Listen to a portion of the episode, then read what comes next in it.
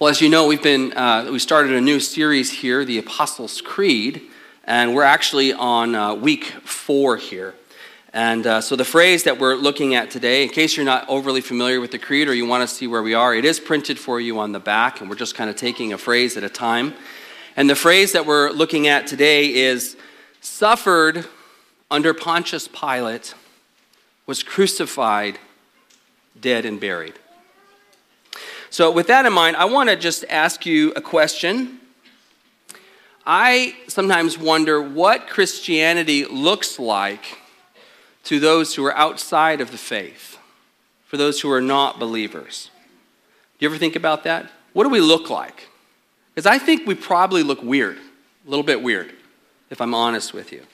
Uh, I think as unbelievers might look upon us and hear our teaching, hear our songs, observe our attitudes, and try to understand some of our values and practices, I, I think we probably look strange to them at times.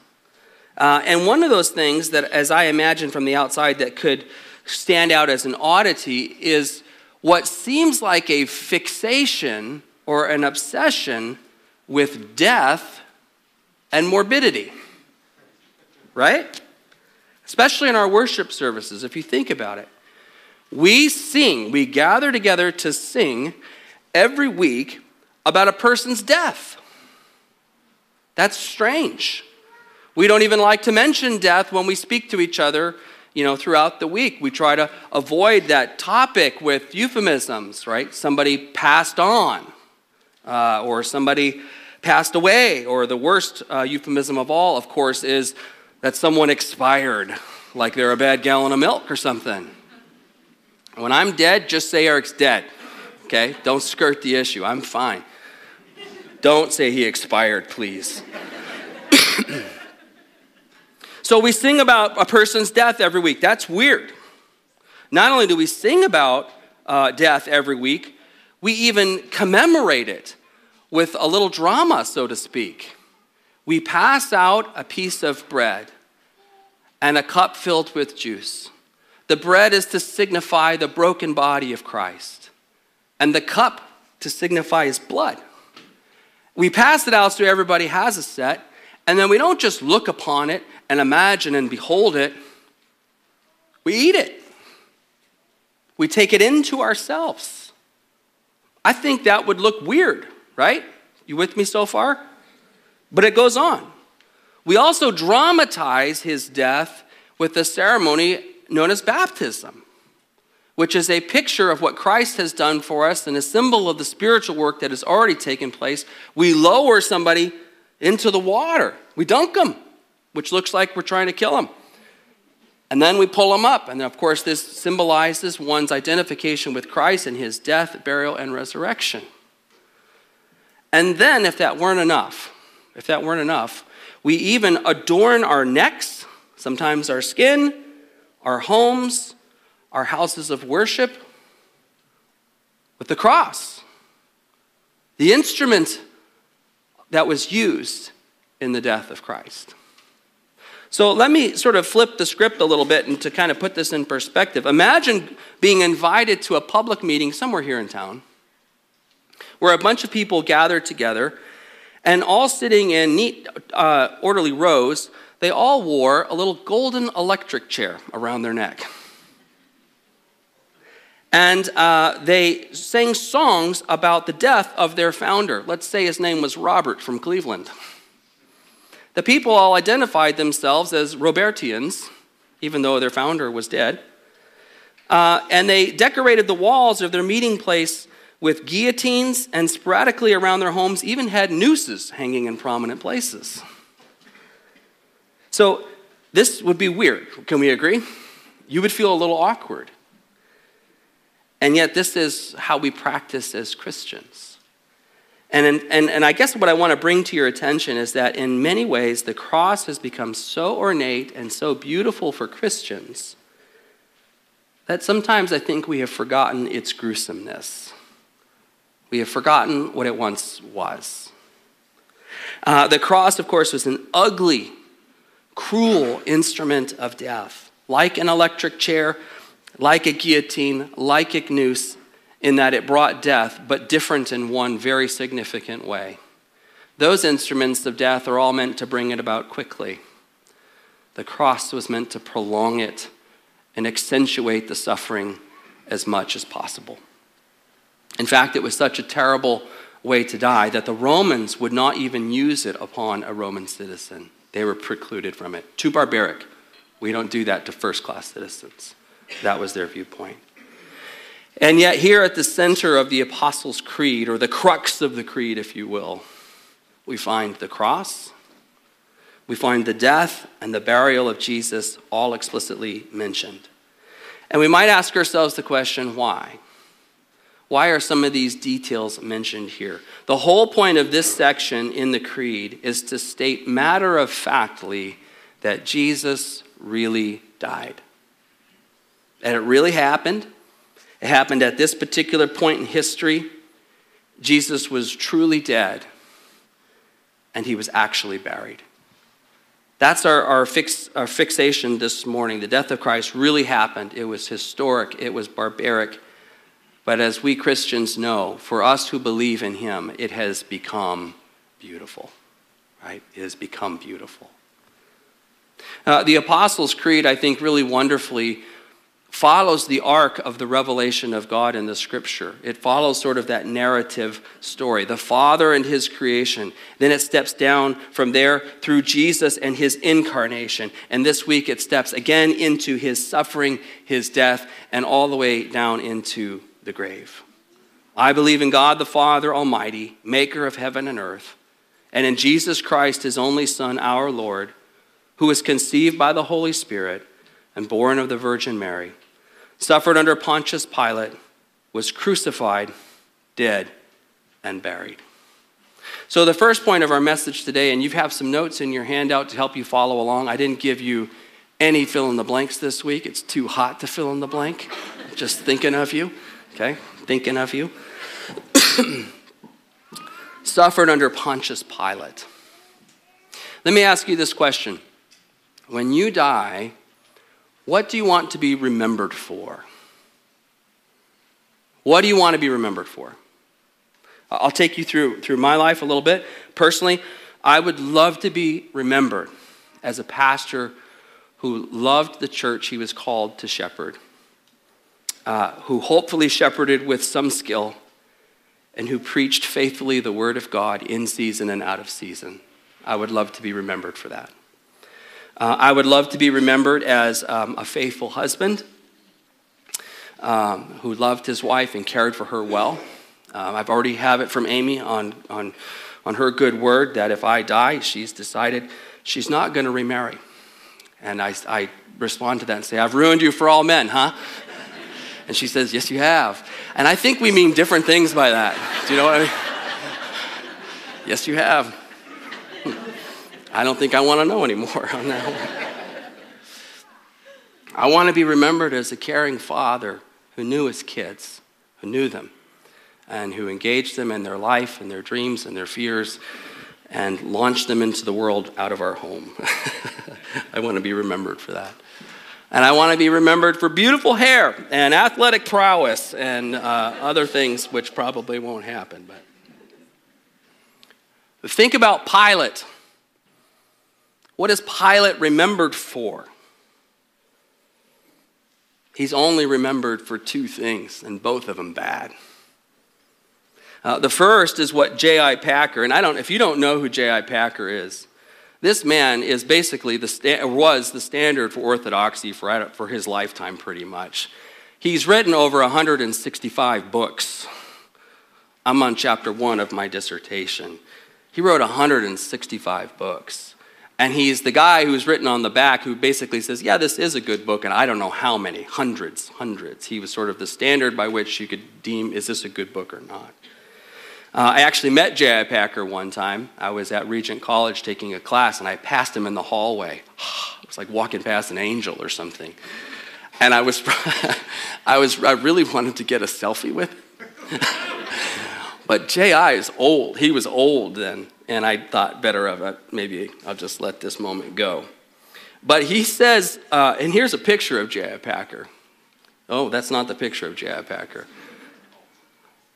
I don't know if we have it. There it is. J.I. is old. And I, the reason I show you this picture is because I want that face in your mind when you hear these words. He says poetically, referring to Pilate, who practiced perhaps the goofiest gesture all time. I would love to see that man, sorry, that man, say the word goofy in a theological discussion about Pilate. What is he known for? For one of the things he's known for is perhaps the goofiest gesture performed all times. What is this gesture? Washing his hands. Even, even the secular world uses this phrase not knowing they're referencing Scripture. It's what he's known for. It's what he's known for. Matthew 27 19. Doug, you can, uh, we don't need to look at J.I. that long. While Pilate was sitting on the judge's seat, his wife sent him this message Don't have anything to do with that innocent man, for I have suffered a great deal today in a dream because of him. But the chief priests and the elders persuaded the crowd to ask for Barabbas and have Jesus executed. Which of the two do you want me to release to you? asked the governor. Barabbas, they answered. What shall I do then with Jesus, who is called the Messiah? Pilate asked. They all answered, Crucify him. Why? What crime has he committed? asked Pilate. But they shouted all the louder, Crucify him. When Pilate saw that he was getting nowhere, but instead an uproar was starting, he took water and washed his hands in front of the crowd. I am innocent of this man's blood, he said. It's your responsibility. And all the people answered, His blood is on us and on our children. Thanks a lot. Then he released Barabbas to them, but he had Jesus flogged and handed him over to be crucified. So, this is one of the things he's known for publicly washing his hands, declaring himself innocent of the blood of Jesus, all the while giving the green light for his execution. But don't worry, he washed his hands, right? Pilate tried to absolve himself of responsibility here, and of course, that gesture is empty he still gave the order. It was the order that mattered. And so Packer is exactly right when he calls this gesture goofy. We know that he is responsible. We know it was his order that placed him there. But here's the other thing it was not merely the order of Pilate that pinned Jesus to the cross. We have to remember that we also are responsible. As the hymn says, it was my sin that held him there. Jesus wasn't fixed to the cross purely because of Pilate. He was fixed to the cross because of you and me. Our sin held him there.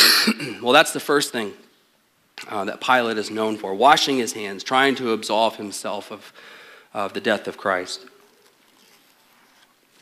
The second thing, of course, that he's known for is he's the one who gave the order and they were followed. He gave the order to have Jesus crucified. That's what his name is fixed to in all of history. That's incredible. You know how you can have an encounter with somebody and they can sort of ruin a name for you? You know what I mean? We don't find too many people named Pilate. Not too many Adolfs, not too many Cains. They've kind of ruined it, you know, for all, all time. That is what his name is fixed to. Interestingly enough, in the Apostles' Creed, there's only three names mentioned the name of Jesus, his mother Mary, and his executioner, Pilate. So, why does the Creed do that? Just a bit of, you know, religious retribution? We'll get you back, Pilate. And I would just say, no, it's not. But inasmuch as naming the mother of Jesus, Mary, to anchor his birth into real time and space in real history, so naming his executioner roots his death in real time and space, in real history. Alister McGrath, the theologian and historian, has said this Those who passed down the creed to us were wise to include the name Pontius Pilate because it anchors the crucifixion as an actual event in history. Otherwise, if we didn't have this in the creed or didn't have it in the scriptures as we do, where the individual was named and we could find exactly where that was and the timing of their rule, so we would see it on the, the time of history here, it would just sound like legend or myth or fiction. It would sound a little bit like the beginning of Star Wars, right? A long time ago, in a galaxy far, far away. Star Wars. Uh, I want to pick on this a little bit. Don't worry here. I'm a Star Wars fan, so this is friendly banter, okay? Um, there's a little problem with Star Wars. Have you ever noticed this? It's a long time ago, so seemingly ancient, and yet they have technology that we don't have. Is it old or is it new? You know, which is it? We're flying around in jets, but we're living in mud huts. We dress like we're in biblical times, but we fly in space. It's a little, there's a little discontinuity. But it's okay because it's a long time ago in a galaxy far, far away. So we can shrug. It doesn't matter. It doesn't matter. Discontinuity, it's somewhere else. So the scriptures will not have any of that. Jesus suffered under Pontius Pilate, under his reign at that time, under his command, in that place. Even those who do not yet trust in Christ have to acknowledge that he was a real person. He lived under at this time and he died under this man's command. It really happened. Secondly, crucified. Excuse me. You guys are glad you're in first service. Second service is going to be rough.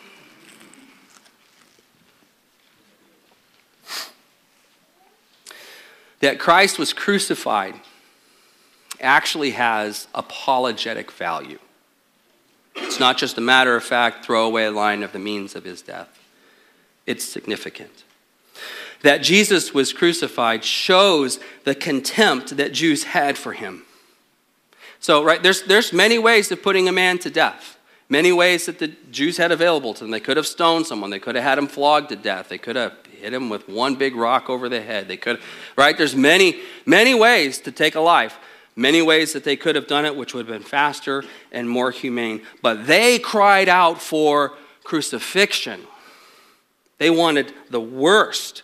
It showed their contempt for him. So, why do they call out for this nuclear option? so to speak. The matter of fact is this Jesus made himself out to be God. He, he, he poked the bear.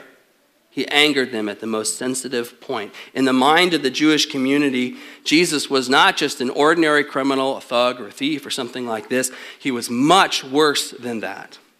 This is an important detail because some people will say when you when you ask them about Jesus, they'll say something like this You know, he never actually claimed to be God. And if that is said, you have to go, well, why then did the Jews ask for crucifixion to kill him, the worst means of death possible?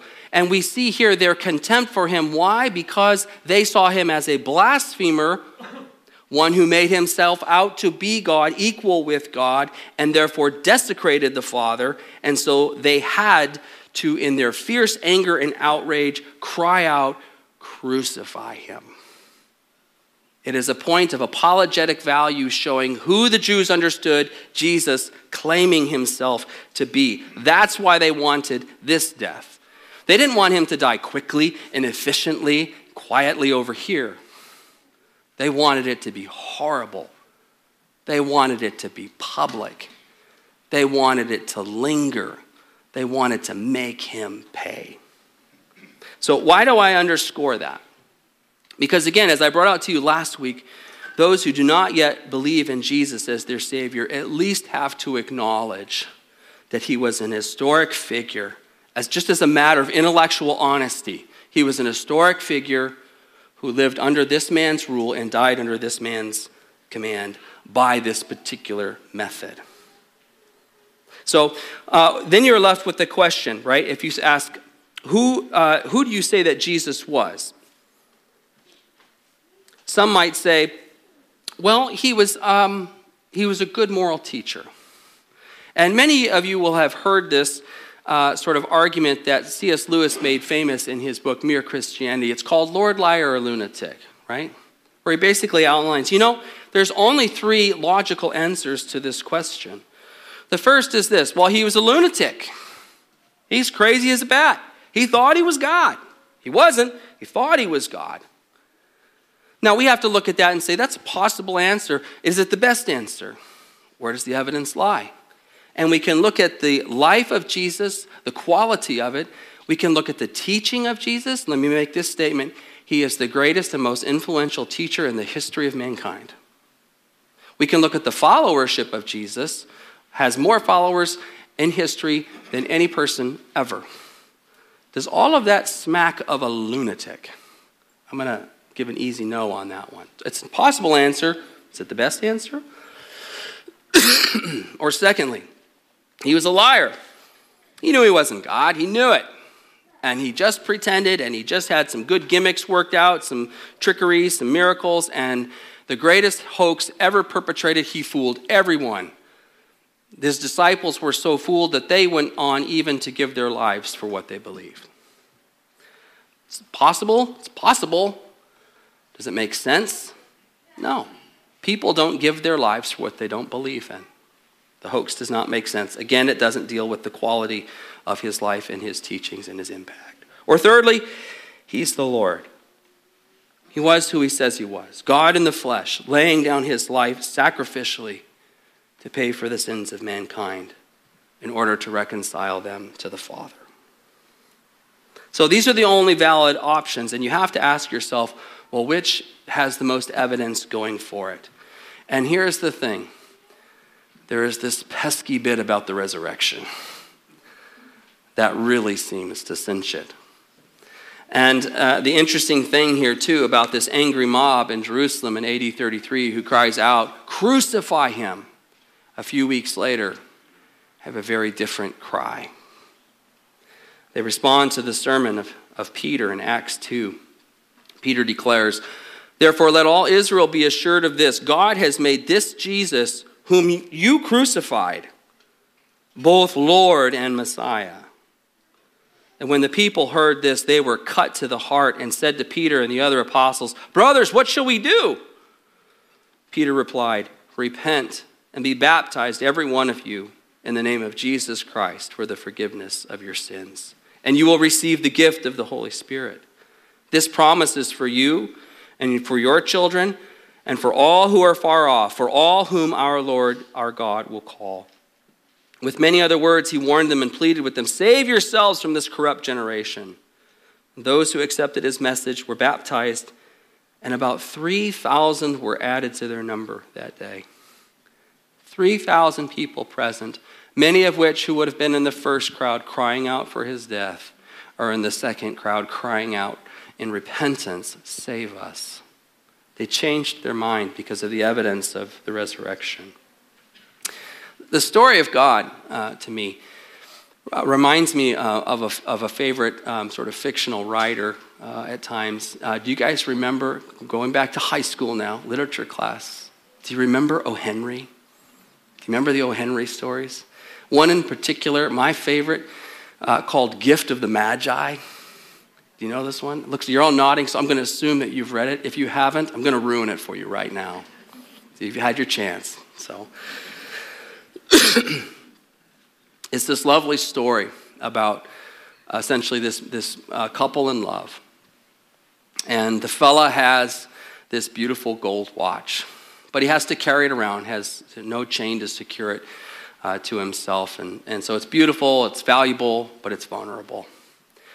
And he has this lovely bride, and she has beautiful, long, flowing hair. And um, I, it's been a while since I've read it, but I'm not sure if her hair is just wild or unkempt or whatever. But there are some particular combs that she, he sees that he knows those will be beautiful in her hair. And he wants to get them for her and adorn uh, her hair with them. So Christmas is coming. They have this mindset of these of this gifts. And what ends up happening, of course, is, is sort of comedic.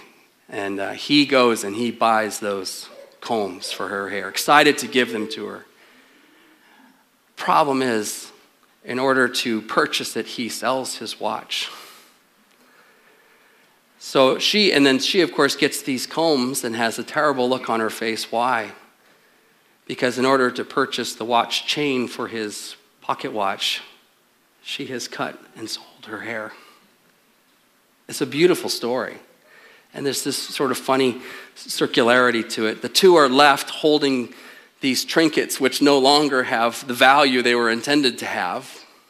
And there's a bit of debate as to what should we take away from this. They were foolish in over purchasing, or did they find out in these acts of sacrifice how much they really loved each other and therefore had a great, the greatest gift, which is the implication here. The story of God reminds me of sort of O. Henry's poetic writing in some of these ways. Because we end up being the actors who killed the Son of God by our sin. But we end up receiving the impl- implication and the, and the power of what his death achieved our own forgiveness. There's this wonderfully, wonderful mystery in the midst of all of this. The Apostle Peter says, Fellow Israelites, listen to this. Jesus of Nazareth was a man accredited by God to you by miracles, wonders, and signs, which God did among you through him. As you yourselves know, this man was handed over to you by God's deliberate plan and foreknowledge, and you, with the help of wicked men, put him to death by nailing him to the cross. So, the wonderful thing about the cross is this we are not left simply holding trinkets that have no value, but we are left having received the most valuable thing the forgiveness of our sins, not simply as a statement of, oh, I don't care, but forgiveness that is anchored in the payment of the cross. Our sins were not overlooked, they were paid for. Our forgiveness is substantive and we're reminded of grace upon grace that we have received from our God. Thirdly, here, dead and buried. If there's no burial, there's no guarantee Jesus was dead. If Jesus is not truly dead, then his, there was no sacrificial death. There was no propitiation. There was no payment rendered unto God and no victorious resurrection. If there's no resurrection, resurrection, this is starting to sound like if you give a mouse a cookie, right? If there's no resurrection, the Apostle Paul says, we're still in our sins. The resurrection justifies Jesus to us as God's very Son so that he can reconcile us to the Father. The death and burial of Jesus are essential to the atonement for sin. Now, the only thing that could be worse for Pilate and for the religious leaders uh, than the problem that Jesus posed with his popularity and kind of the way that he uh, opposed them, the only thing that could be worse, I haven't clicked the button, sorry, would be actually if he did raise from the dead. If this dead man were somehow to reappear undead, that would be a problem. And they spot this, Matthew 27, verse 62. The next day, the one after preparation day, the chief priests and the Pharisees went to Pilate. Sir, they said, we remember that while he was still alive, that deceiver said, After three days, I'll rise again. So give the order for the tomb to be made secure until the third day. Otherwise, his disciples may come and steal the body and tell the people, There's been a, he's raised from the dead. This last deception will be worse than the first. Take a guard, Pilate answered. Go and make the tomb as secure as you know how. So they went and made the tomb secure by putting a seal on the stone and posting a guard. And once again, here, I find so beautiful all of the ways that mankind really strives to oppose God, particularly in the incarnation and the ministry of Christ, they just end up unwittingly accomplishing the very purposes of God because of God's manifold wisdom. One of the most, um, I think, beautiful things about the scriptures is the consistent pattern of prediction and fulfillment. Prediction and fulfillment. Um, and I think it's one of the finest proofs for the reliability of the Christian claims. And we see that here in Jesus' crucifixion, uh, burial, and even in the secured tomb. Uh, a number of years ago, my oldest son, uh, Aiden, uh, cornered me in the kitchen with one of his many, many questions. That kid had a lot of questions. and he asked me one day, Dad, how do we know that Jesus is God and that the Bible is true? I was like, okay, those are good questions. How do we want to how do we want to go at this? All right. I think he was like 9 or 10 at the time. So I'm kind of scratching my head and I said, "Well, open up your Bible." And he and he balked. I said, "Open up your Bible to Isaiah 53." He's like, "But dad, I want to know how do I how can I be sure that this is true?" So his question, what he was basically saying is, I'm looking for external evidence, right?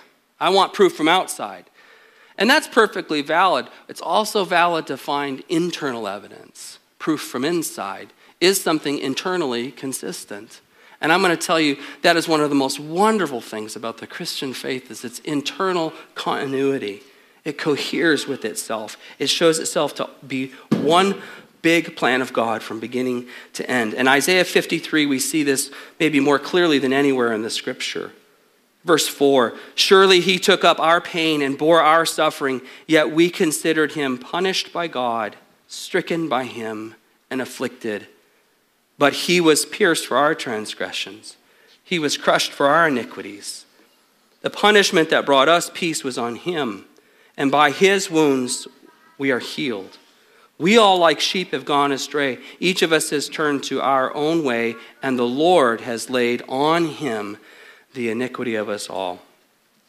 And when we stop and realize that these, these passages, and the whole chapter has even more, when we look at these passages and realize that this was written 700 years prior to Christ's crucifixion, and we see the way these cohere you cannot help, I don't know how, the fair minded investigator of Christianity cannot come away with this idea that God planned this and God performed this. Jesus is God's Messiah, sent to pay for the sins of the world. Babe Ruth is very famous for taking his bat and pointing to the stands and calling his shot and then doing it.